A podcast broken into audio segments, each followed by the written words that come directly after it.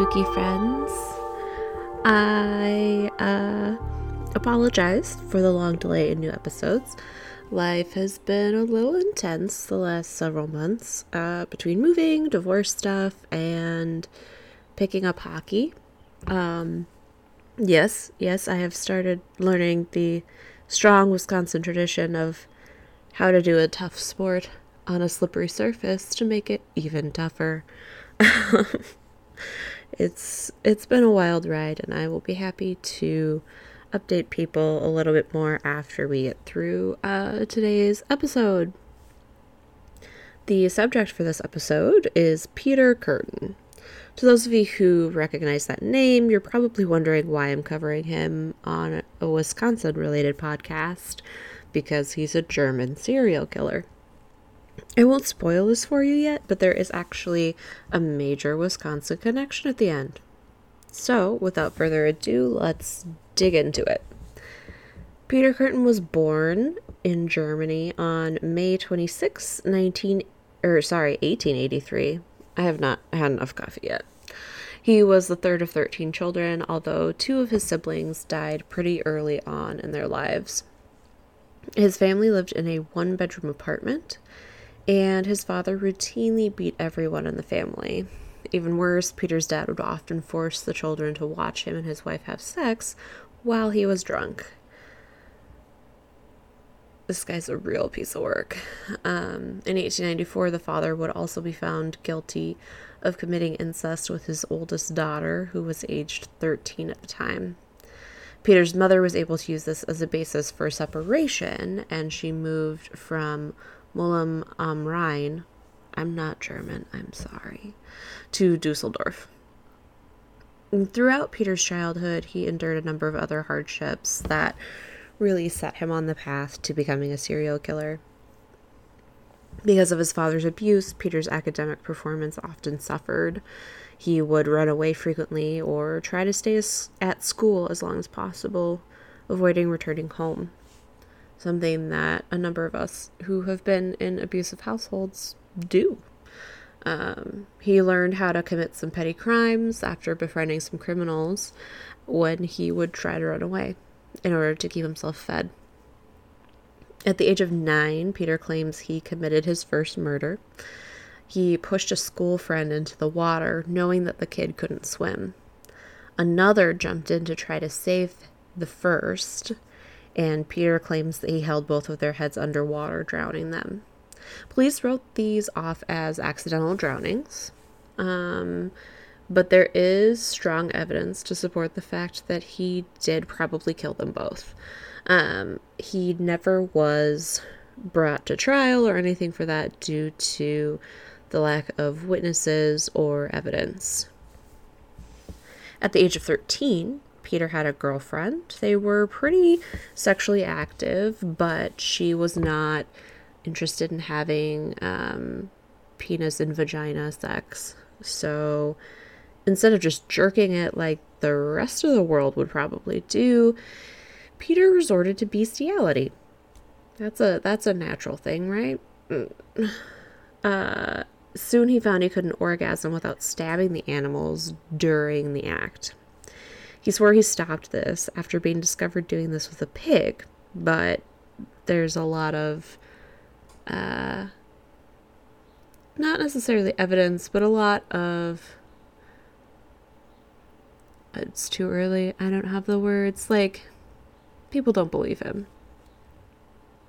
Of course, this followed the time when he befriended a local dog catcher who let him sidekick it up during work Together, they would abuse and murder the animals that they caught. Around this time, he also tried to rape the sister who had already suffered sexual abuse at the hands of their father. So, not a great start. Um, the FBI, as they generally do with past serial killers, uh, created a profile of his criminal behavior later on and concluded that his compulsion to abuse and torture animals and then to commit arson um, and later probably murder um, really were a manifestation of his need to feel in control as a response to his uh, abusive upbringing. So, not really a surprising thing when we look at things like ACEs, which are adverse childhood experience scores. Um, basically, you get like higher scores for going through abuse, for having a parent who's incarcerated, etc. Um, I'll put a link in the show notes for those of you who are interested in doing your own ACEs because it really is an interesting thing to look at. Um, I have an incredibly high ACE score, uh, which is probably why I'm interested in this stuff, but wouldn't commit murder. I don't know. In total, Kürten would serve 17 separate sentences of imprisonment between 1899 and his final arrest, the combined total of which equals 27 years of his life. Just absolutely fascinating the amount of damage this guy was able to do while being in and out of prison that long. He was first arrested in 1899 after stealing money from his boss and skipping town. He served a month. In November of that year, he claims to have committed his first adult murder. He picked up an 18 year old girl and persuaded her to accompany him. He claims that he engaged in consensual sex with her before strangling her to death with his bare hands. In 1900, he would be arrested again for fraud and attempted murder of a young girl. He served four years in Derendorf, which is a borough of Dusseldorf. I don't know German geography, by the way. This is all stuff that I've pulled from the internet, uh, so hopefully it's correct. Don't let me down, internets. Upon being released that time, he was drafted into the 98th Infantry Regiment of the German Army. He quickly defected uh, and began committing acts of arson. He was arrested on New Year's Eve, admitting to 24 counts of arson. He also stated at the time that he gained sexual excitement over the notion of possibly burning homeless people alive in these fires. Uh, he had also committed an attempted robbery during this time, too. The military tried him, since he was technically still a part of the military at this point. Uh, he was imprisoned from 1905 to 1913 in Munster for the crimes. He refused to follow the rules and often found himself in solitary confinement. Uh, being no surprise, he also began being introduced to more intense forms of torture and abuse during this imprisonment, um, and actually started gaining sexual satisfaction from them. Uh, there's a very interesting thing, that happens in the brain when you endure abuse, especially from a parent or a loved one, for a very long time. Um, your brain tries to figure out a way to protect itself. And so you start releasing endorphins um, during abuse to try to deal with the pain. This also means that you um, start releasing oxytocin, which is known as like the love chemical. It's also the chemical they give to people who are pregnant uh, to try to induce labor it's it's known as a like a parental bonding chemical, right? So it's it's really something that's very high when people give birth and helps to cement that relationship with their newborn baby. Um, and hopefully, no surprise, that has a very scary added effect of um, for many people finding the abuse they're going through as love. Um, for others, it's it's turned into sexual gratification, as it is for Kürten here. Um, but but for many, you see it as, oh well, this person loves me, so that's why they're doing this, and you start to justify um, the abusive issues that you're going through as some part of love. Um, again, this is something that your brain helps you do to try to make sense of what you're dealing with and to try to stay safe. But um, it definitely has some pretty awful long term effects. Um, and speaking as someone who's been through that, it is very difficult to then find people that you can date or or anything like that where you're not always justifying their negative actions towards you as something done out of love. It's there's a lot to unpack there. Uh, during this time, Peter also would think about, you know, while in solitary, performing this torture he experienced in the penal system towards women and often gained sexual satisfaction from this. The first murder that we know for sure he committed uh, was on May 25th, 1913. During the course of a burglary at a tavern in, in his hometown, he encountered a nine year old girl named Christine Klein. She was asleep in her bed. He strangled her and slashed her twice across the throat with a pocket knife, and as he heard the blood dripping from her wounds, ejaculated. Just like spontaneously. And this is the thing that Kürten became pretty known for. He was very fascinated with the sound of gushing blood, um, as you'll see towards the end of our story. The following day, he specifically returned to the tavern across the street um, so that he could listen to the locals' reactions to the child's murder. He later recollected to investigators that he got this extreme sense of gratification from the disgust, repulsion, and outrage he had heard in the conversations. He would later visit her grave too, and apparently would spontaneously ejaculate while handling the soil there. He was never caught for this crime. Uh, yeah, it's this is a wild ride, and this is just the beginning, so buckle up, friends. Two months later, again in the course of committing a burglary with the aid of a skeleton key, he broke into a home in du- Dusseldorf. Discovering a 17 year old girl named Gertrude Franken, he strangled the girl and then ejaculated at the sight of blood spouting from her mouth. Again, not caught for this. After murdering her, he was arrested for burglaries and arson. Although he was originally sentenced to six years for that crime, he served an extra two due to being a shit. Uh, generally, people are released on good behavior. He was held back for bad behavior. When he was released in April of 1921, he relocated to a city called Altenburg, where he initially lived with his sister. Uh, through her, he met a woman who was three years older than him named Auguste Scharf. Um, she owned a sweet shop and was a former sex worker who had been previously convicted of shooting her fiance and killing him.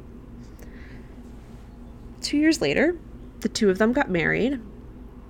They regularly engaged in sex, but uh, Peter would later admit that he only was able to initiate sex with her um, on their marriage night, wedding night, whatever, brain, um, by fantasizing about committing violence against somebody else.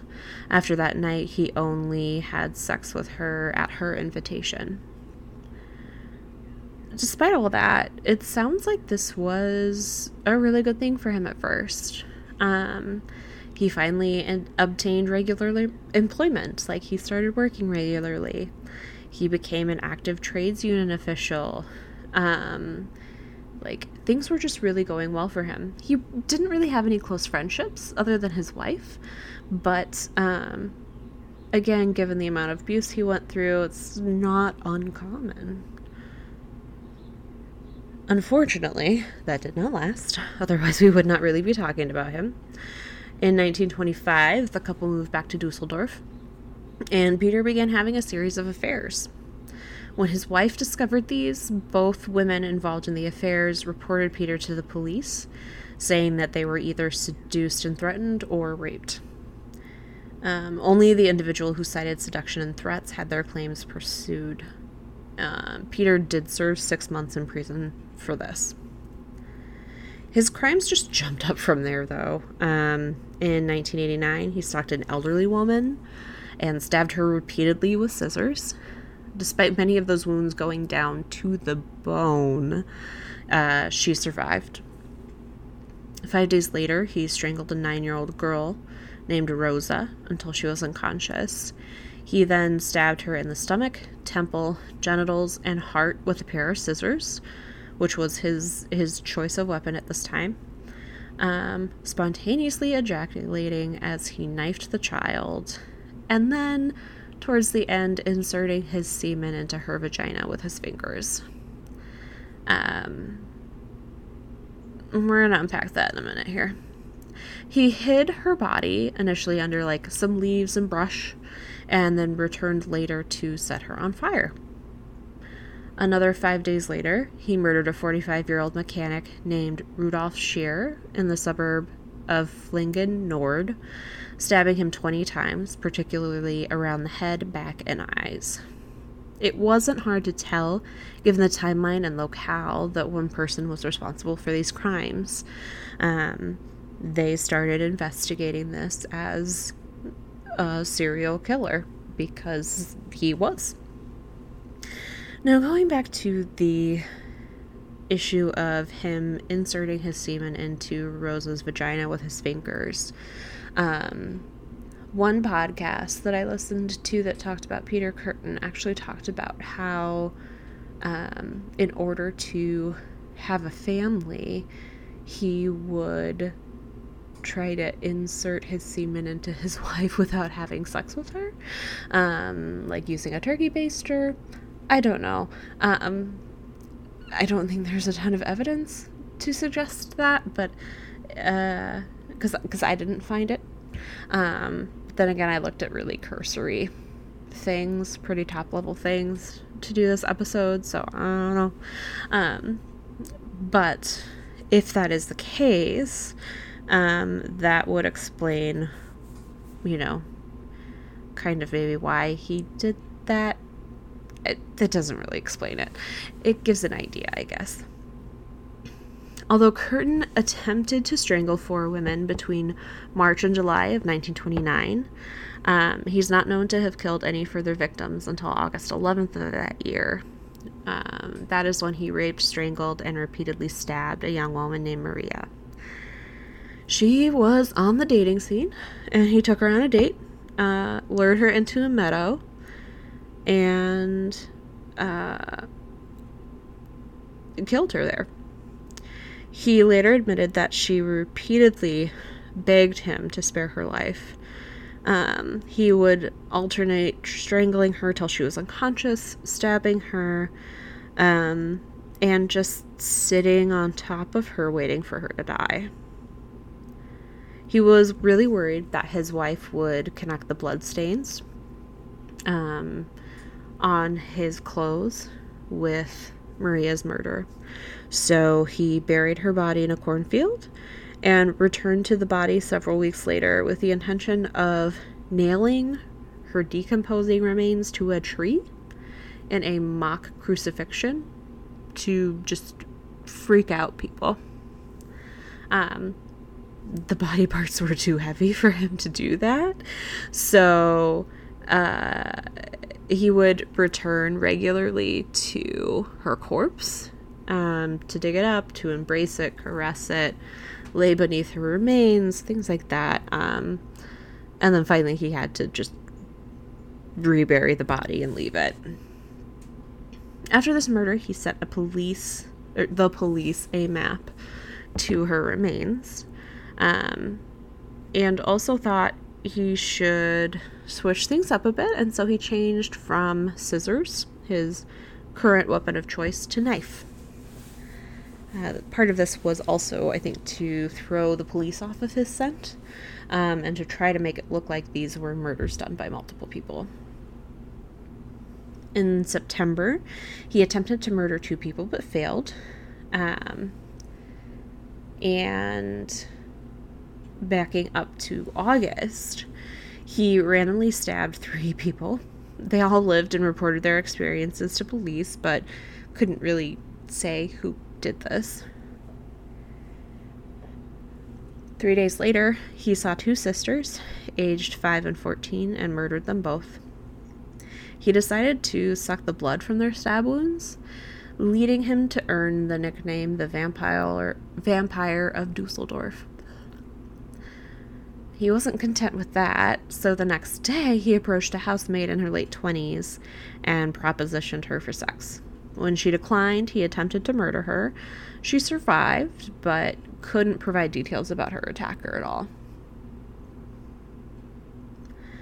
So it's now September. He's tried to murder two people but failed, and feels like his new weapon, the knife, is partially to blame.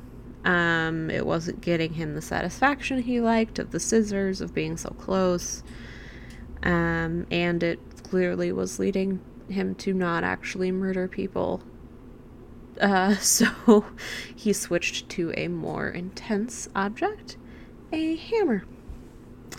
Uh, he also began to travel more, using train stops to commit his murders.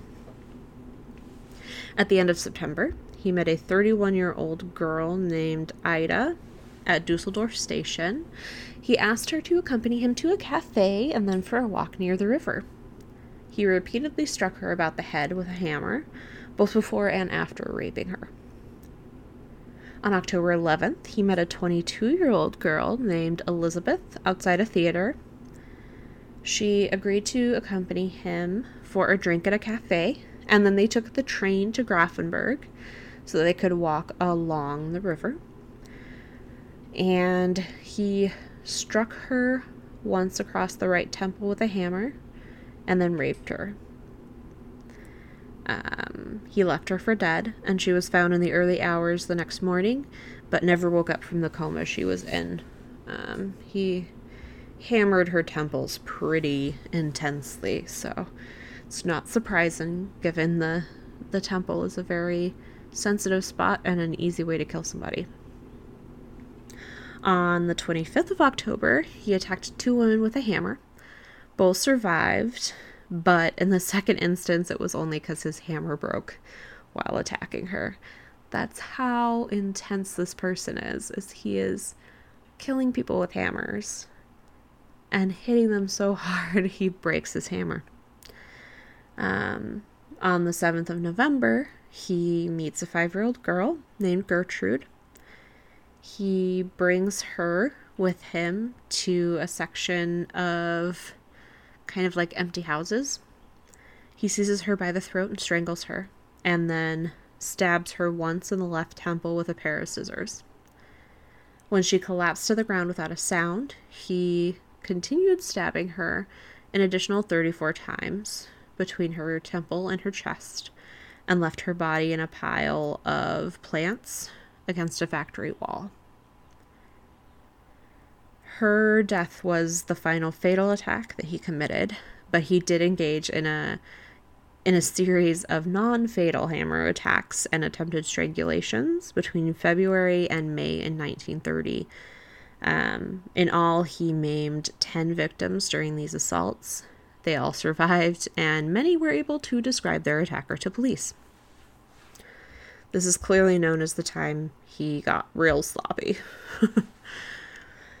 On the 14th of May in 1930, an unknown man approached a 20 year old woman named Maria at Dusseldorf Station. They discovered that she had traveled to Dusseldorf from Cologne in search of lodgings and employment and offered to direct her to a local hostel. She agreed to follow the man, but became apprehensive when he attempted to lead her through a scarcely populated park. They began to argue, and another man approached them, asking her if she was being pestered by her companion. When she said, Yeah, this guy's freaking me out, the first individual, who is still this unknown man, just walked away. Of course, Peter Kürten was the person that had walked up to see if she was okay. So this does not end super well for Maria. He invited her to his apartment to eat and drink uh, before she clearly had decided that he was interested in sex with her and she was not. He calmly agreed to offer her to a hotel then and instead lured her into the Grafenberg woods. He seized her by the throat and attempted to strangle her as he raped her. When she began to scream, he would release his grasp on her throat uh, before allowing her to leave. She didn't report the assault to police, but described her ordeal in a letter to a friend, although she addressed the letter incorrectly. Because of that, the letter was opened at the post office by a clerk on the 19th of May. Upon reading the contents of the letter, the clerk forwarded it to the Dusseldorf police, and it was read by Chief Inspector Gennat, who deduced there was a slim chance Maria's assailant would be the Dusseldorf murderer. So he went and interviewed her, and she told him about the ordeal further divulging one of the reasons Kürten had spared her was because she had falsely informed him she could not remember his address. She agreed to lead police to his house, and when the landlady let Maria inside the uh, room, then she confirmed to the chief inspector that this was correctly the address of her assailant, and the landlady confirmed to the chief inspector that Peter Kürten was the person who lived there. Although uh, Peter was not at home when Maria and the chief inspector searched his property, he did spot the pair in the hallway and promptly booked it. He knew his identity was known to the police and suspected they had connected him to the other crimes. So he confessed to his wife, wife, sorry, um, that he had raped Maria and that because of his previous convictions, he could receive 15 years of penal labor. So his wife was like, "Okay, go go take care of yourself." Uh, he found lodgings in another district of Dusseldorf and didn't return home until the 23rd of May. When he came back, he did confess to his wife that he was the vampire vampire of Dusseldorf. Um, he urged his wife to collect the very substantial reward at this point offered for his capture. And so she contacted police the next day. Um, in the information she provided to detectives, she explained that although she had known her husband had been repeatedly imprisoned in the past, she was not aware of his culpability in any murders. She then added that her husband had confessed his involvement with the vampire of Dusseldorf murders and that he was willing to likewise confess to police. He was to meet her outside of a church later that day, um, something that they had staged so that the police could capture him there. He was arrested at gunpoint. Um, Peter freely admitted his guilt in all the crimes that they had assigned to the vampire of Dusseldorf, and then had further confessed to the unsolved murders we talked about at the beginning of Christine Klein and Gertrude Franken in 1913. In total, Peter admitted to 68 crimes, including 10 murders and 31 attempted murders. He didn't make any attempt to excuse away his crimes, but justified them based on what he saw as injustices he had endured throughout his life. He was adamant he didn't torture any of the child victims, um, but he did admit to investigators and psychiatrists that the actual sight of his victim's blood was sufficient to bring him to orgasm, and that on occasion, if he experienced ejaculation in the act of strangling a woman, he would immediately become apologetic apologetic to his victim, proclaiming that's what love is all about the fuck is up with this dude? Um, he further claimed to have drunk the blood from the throat of one victim, from the temple of another, and to have licked blood from a third victim's hands. In one of these instances, he drank so much blood from the neck wound, um, and this is with the Maria that he killed, um, Maria Hahn, that he actually puked he also admitted to having decapitated a swan in the spring of 1930 so that he could drink blood from the animal's neck and ejaculated then. There's a lot of really interesting information about the various psychological studies done on him um, while he was alive and also of his trial. I didn't feel it was something super relevant to cover here, especially because other podcasts have covered him. Um, so, you know, seek out more information if you're interested. I'll I'll pop some links in the show notes, but you know, you do you boo. Uh, needless to say, though, he was convicted and sentenced to death. Um, he did try to appeal that to one person who was a a noted anti-capital punishment uh, human being, and the day he was sentenced to die, the um, appeal was officially denied. So he asked um, that day to write letters write letters of apology to his victims' families, and one to his wife. Um, and that was granted. So they they allowed him to do that. Um, for his final meal, he had Wiener Schnitzel, a bottle of white wine, and fried potatoes, and then asked for seconds, which they were like, sure. I mean, we're to kill you anyway. Just eat more, I guess. At 6 a.m. on July 2nd, 1931, Peter was marched to a guillotine. So that's fun. It's a fun new way of capital punishment we haven't covered yet. Um, as someone who derived intense pleasure from gushing blood, he asked, Tell me, after my head is chopped off, will I still be able to hear, at least for a moment, the sound of my own blood gushing from the stump of my neck? That would be the pleasure to end all pleasures. He had no final words before uh, being beheaded, other than that creepy ass sentence. So you're probably wondering okay, we've gotten through the entire story. Uh, where's the Wisconsin connection? We have not gotten through the entire story, my friends. So, after Peter was executed, scientists were keen to learn how he worked. They took his brain to study it in an effort to find what made him evil. Um, in order to do that, they actually bisected his brain. So they cut it in, or they bisected his face. So they cut it in half um, from a profile standpoint. So, like, down the nose and mouth, right? Um, back to the back of the head.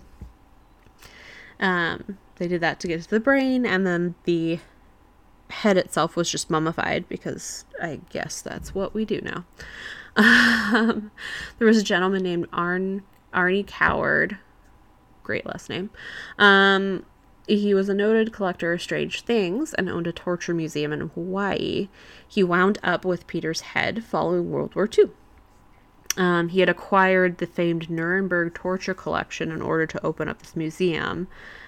This is just an aside. Um, that collection has made international tours and actually went through the US the first time just before the turn of the 20th century. So it's a pretty well known collection of, of torture items and, and other things. Ripley Entertainment, aka Ripley's Believe It or Not, tried to buy this museum from Coward, um, but the Nuremberg collection itself, as well as the other things Coward had, um, were divided up after his death in 1989, and Ripley's settled for some pieces. Um, initially, the third party seller, one Randall Miller, and then Edward Meyer, the VP of Exhibits and Archives at Ripley's, had no idea whose mummified head they were bargaining over in June 1989. Meyer just thought heads were cool and um, was interested in acquiring more mummified objects, so he thought this was a really great specimen. He said um, in an episode of Serial Killer Culture that it doesn't it didn't have to have a story to be interesting to me. Visually, this is a museum piece. Frankly, he's right. Um, the head is split down the middle, so you can see the inner workings of the skull, sans the brain, of course teeth are still intact, skin and hair are still intact. Um, and the way it is hanging where it is placed um, is like on a hook. It's like the head's not not been pierced with the hook. It's just like set on a hook. I don't. It's hard to explain. Um, Meyer recalled that the Kürten head, once he had received everything, came with a magazine article depicting the crimes of Peter Kürten. Without having seen this ahead of time, Meyer could have no idea what the significance of this head was.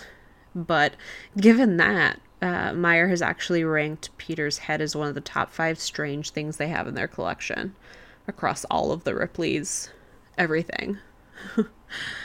um, the Ripley's Believe It or Not Museum, located in the Wisconsin Dells, was slotted to open in May 1990. And as the designers began to work on a display for the head, they designed a whole gallery around medical oddities for this location. There's been a slight change towards torture. Um, so instead of displaying medical oddities, it's like all of this different torture stuff.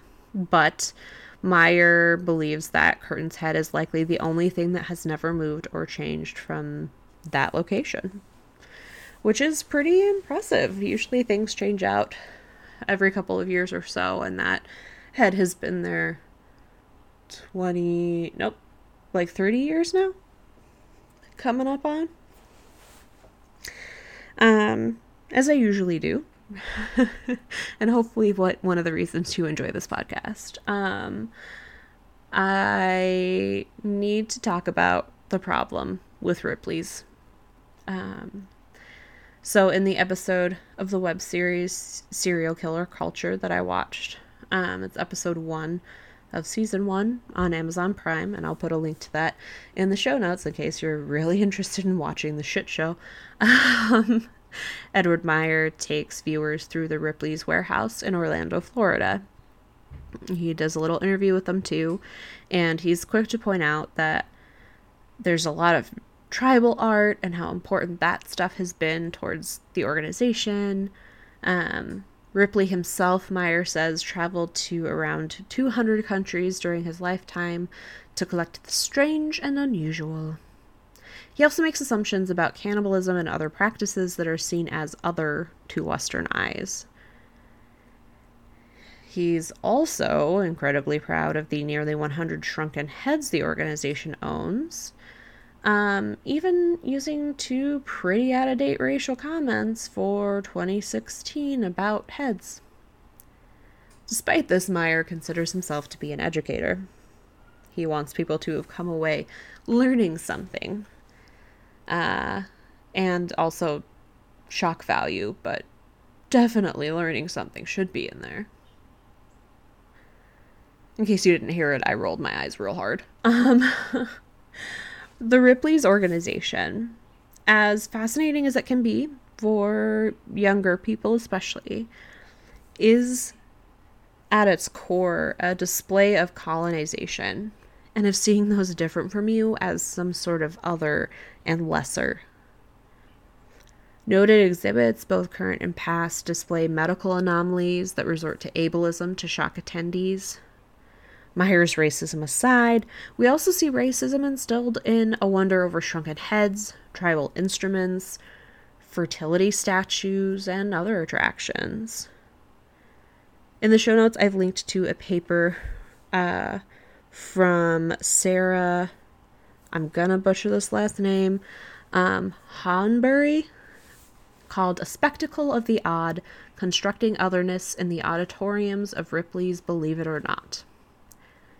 Sarah explores these issues closely, from ableism and racism to a lack of context in the displays and a lack of ethics in general. The otherness involved in cultural tourism, especially without proper context, harkens back to the days of sideshows. These generally remove personal agency, just like Ripley's does with displaying bodily remains, especially without express consent. Many pieces in their collection, whether their bodies or statues, etc., um, have been taken from indigenous people and are put up on display without any care for why these things are on display. The lack of context alone um, is incredibly disappointing, especially as someone who has been to this Ripley's location in the Dells. Um, it is not something I would ever go to again, frankly. Uh, seeing Peter's head was real fucked up. Seeing the multiple shrunken heads there was real fucked up, especially given the sensationalism with which Ripley's approaches this type of content. Um, it's definitely something that I can tell why people enjoyed it in the in the early to mid 1900s. I can tell why as a child I thought it was interesting to watch, you know, the Dean Cain Ripley show. but as an adult living in the time we're living in, it's real fucked up and it's gotta go, y'all. Um, so I'll I'll link to Sarah's paper as well for those of you who are interested in delving more into this. Um, it was her thesis, so it's definitely something that is long, but it's very detailed and very good. Um, something I was definitely geeking out a lot about last night. As for the next episode, when is that coming out? Um, well, my goal is to bring the show back to every other week right now. Um, so you should see an episode two weeks from when this goes up. And I'm not sure what it's going to be about yet. It may be another thing that has a tangential Wisconsin connection. It may be something really short. Um, I haven't decided yet, but it is something I am looking at my giant list of things. If you want to suggest anything, I've gotten some suggestions on topics in the past. You're welcome to do that. Um, pop over to the Facebook page and make a suggestion there, or you can shoot me an email. I'll, I'll put the links to both of those in the show notes so that you can find them too. Um, now for the rest of my personal update. Uh, since we have gotten through Peter and his sordid crimes.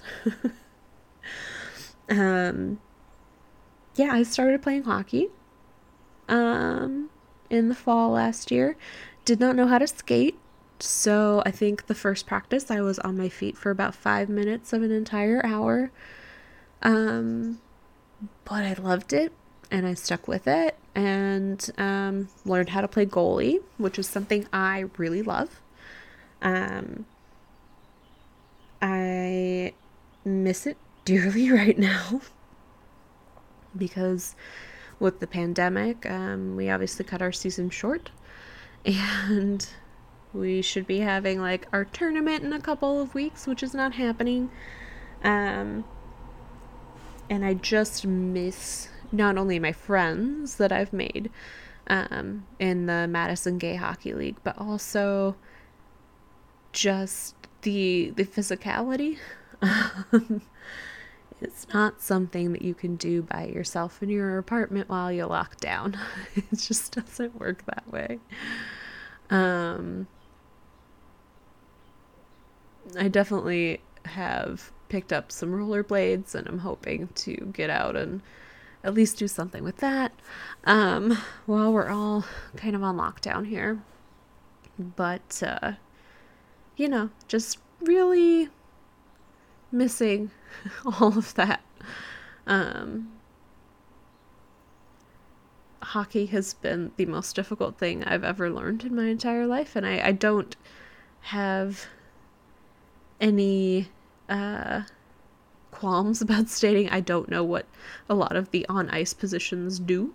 I mean, I know what they do because I have been a fan of the Badgers women's team for several years now, but I don't know what to do when I'm in them. So, like, I know what they do, but I don't know what they do.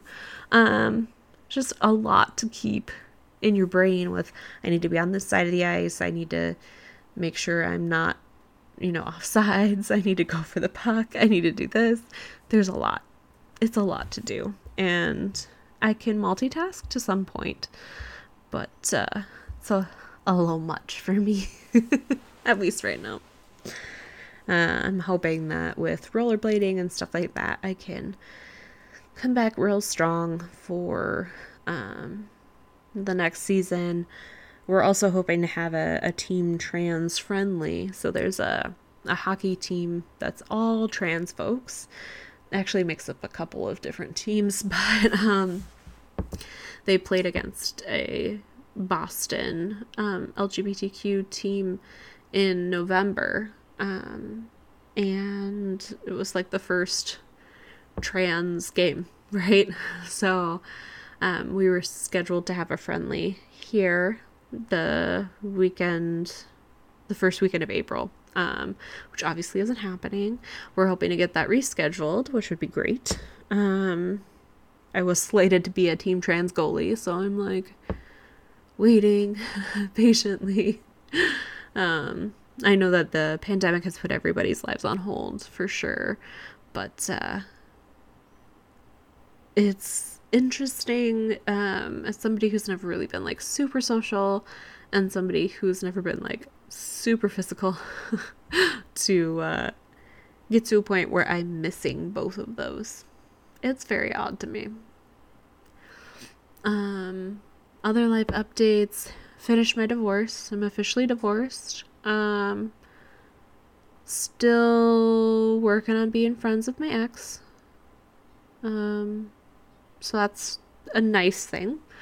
Um, when you've had someone in your life for 13 years, you don't want it to suddenly be that they're not a part of your life anymore. So we're we're cordial and we hope the best for each other at least.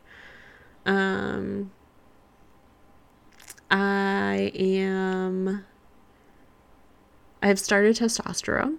Um, I started in January and just upped my dose to once a week instead of every other week. It's still a really small dose, um, like literally 0.1 millimeter, milliliter. Millimeter? What the hell? Length versus volume here, brain. Um, 0.1 milliliters. So it's very small, but um, it's something that I have found helpful for me. Um, from a gender perspective, I am experiencing more what we could call gender euphoria. So, days where you really feel at home in your body, which is not something that uh, I usually do. So, it's been really, really nice to have that happen. Um, and I mean, the bonus is I'm not a million percent terrified to listen back to this podcast episode because I don't sound like a 13 year old girl. So, or at least I don't feel like I do anymore. Um, the interesting part of that is I have always been the highest soprano in choir, right? Like in high school. Um, I was one of two people who could hit the highest notes. And now, when I listen to like Broadway songs that I would use to practice, um, you know, hitting those high notes, stuff from Phantom of the Opera, for example, I can't. And it's interesting the the combination of like joy in not being able to, but also a little bit of loss. Um, but I'm definitely able to hit more of the Phantom's notes, so I'm happy with that. I'll take it.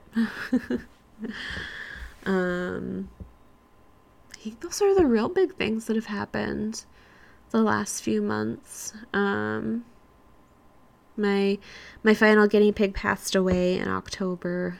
Um, so I am sans pets right now. Um, also kind of in the middle of moving in with my partner um, with with the social isolation and and physical distancing and all of that happening. Um, neither of us i think were in a place to isolate alone. Plus we were spending all of our time together anyway. So yeah i've got all my setup over here at their place and really working to make it our place um, while while we've got time to do that. Um, yeah. So, to recap, Peter Kürten's creepy as hell. He weird. Don't be his friend. uh, next episode should be in a couple weeks here. And if you have any suggestions for episode topics, feel free to throw them at me. I am open to hearing whatever um, you think would be fun. I'm also toying with the idea of doing something like a like a Facebook Live, a Facebook group. I don't know. Um, I don't know how many people are interested in that, how many people do Facebook, but um, thought it would be kind of a fun thing to do. I enjoy some of the other like spooky podcast groups and um, gives me, I think, a, a better chance con- to connect with everybody, which I can definitely appreciate. So, look forward for more coming down the pipeline here. Um, and in the meantime, stay spooky. You just listened to the Spooky Sconnie podcast. It's produced every two weeks by me, Kirsten Schultz. The intro outro music is from Purple Planet. You can find show notes and more over at spookysconny.podbean.com, including a transcript in case you missed anything. Take a minute and rate and subscribe if you can. You'll help more people see the show by rating, and you won't miss a single episode if you subscribe, and that's pretty dope. You can support the show over at patreon.com slash spookysconnypodcast, and you can email me anything you'd like me to know at spookysconnypodcast at gmail.com. In the meantime, sleep tight and don't let the badgers bite.